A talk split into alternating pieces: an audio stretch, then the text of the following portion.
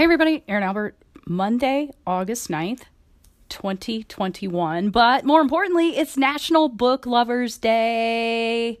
Whoop, whoop. You know, that's a big day over here.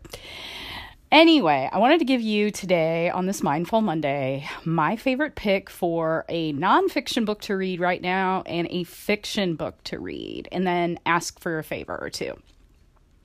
First of all, nonfiction book that I'm reading right now, you can actually find it over at LinkedIn. Every Saturday morning, I do a little video uh, hurrah around pharmacy benefits, pharmacy law, and career development. And in the career development section, starting at three minutes and six seconds this week, because I looked it up for y'all, you don't you don't even have to watch the whole video.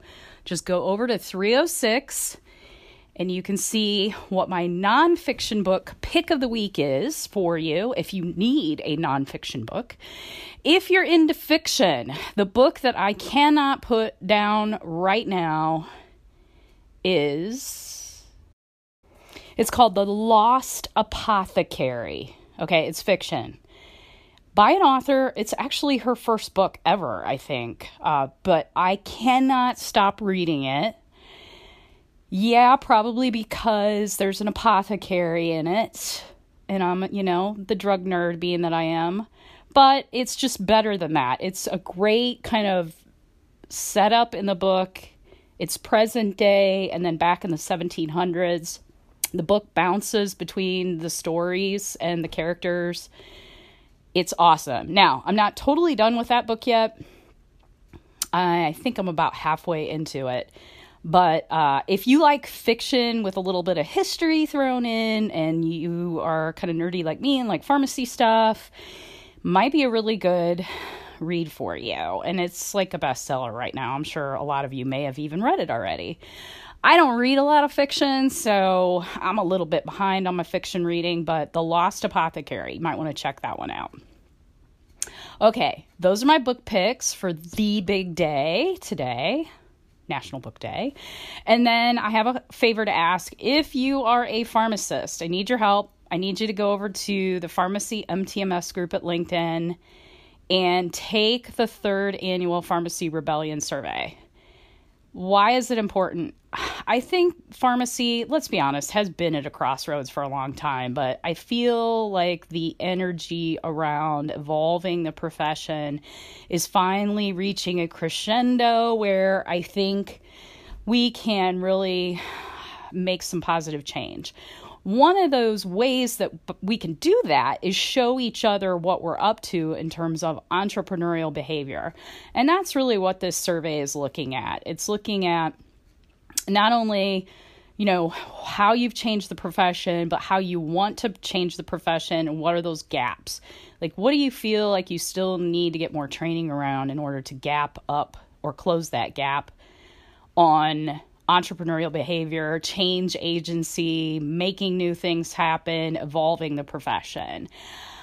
I just don't think pharmacy in the traditional sense is going to last that much longer. Now, there is some scary in that, right? Because we picked a profession that's very traditional that we like the status quo on. On the other hand, there's a lot of excitement on the other side of the nerve nervousness, if you will, around change in anything.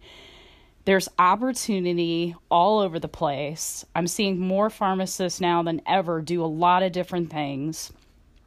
Most of them don't even have the the ones that are really doing cool stuff don't even have pharmacist in their titles anymore at their day jobs. They're doing cool stuff that a pharmacy background or degree is very helpful in, but it might not be everything.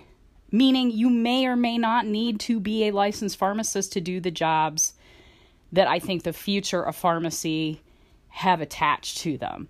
So, you know, if that's population health, IT, uh, data analytics, um, advocacy, I mean, there's just so many realms now that we have opportunity toward that I think it's time to just like take whatever mold we have, bust it up, reconfigure it, and think again about what our profession not only has been, but what it could be.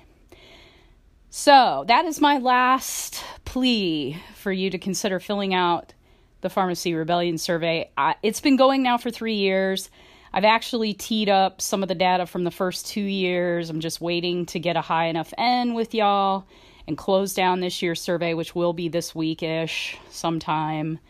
Um, go ahead and fill it out. It literally takes five minutes. At the end of the survey, you can put in your email account, and I will send you an executive summary. Not only of the data from this year, but I'm also going to share some data from previous years too, because I think there is some type of COVID effect, pandemic effect that has accelerated some of our thought, I think, around pharmacy. And I'll leave it at that for right now. If you could fill it out, that would be awesome. Uh, that's it. That the dog days of summer, like I say in my video on LinkedIn this past week, for this week, they literally end, I think, August 13th. So get out there, enjoy the heat while you can because fall is just around the corner believe it or not. Have a great day. Whatever books you read, go grab a book today. Dig into it. Like, get lost in a book. I can't think of a better way right now to just escape. And yeah, Netflix and chill. I get that. But there's something about the confines of digging into a book that are a little bit more romantic, if you will. All right, you go out, have a great week. I'm sure I'll be back soon. Take care.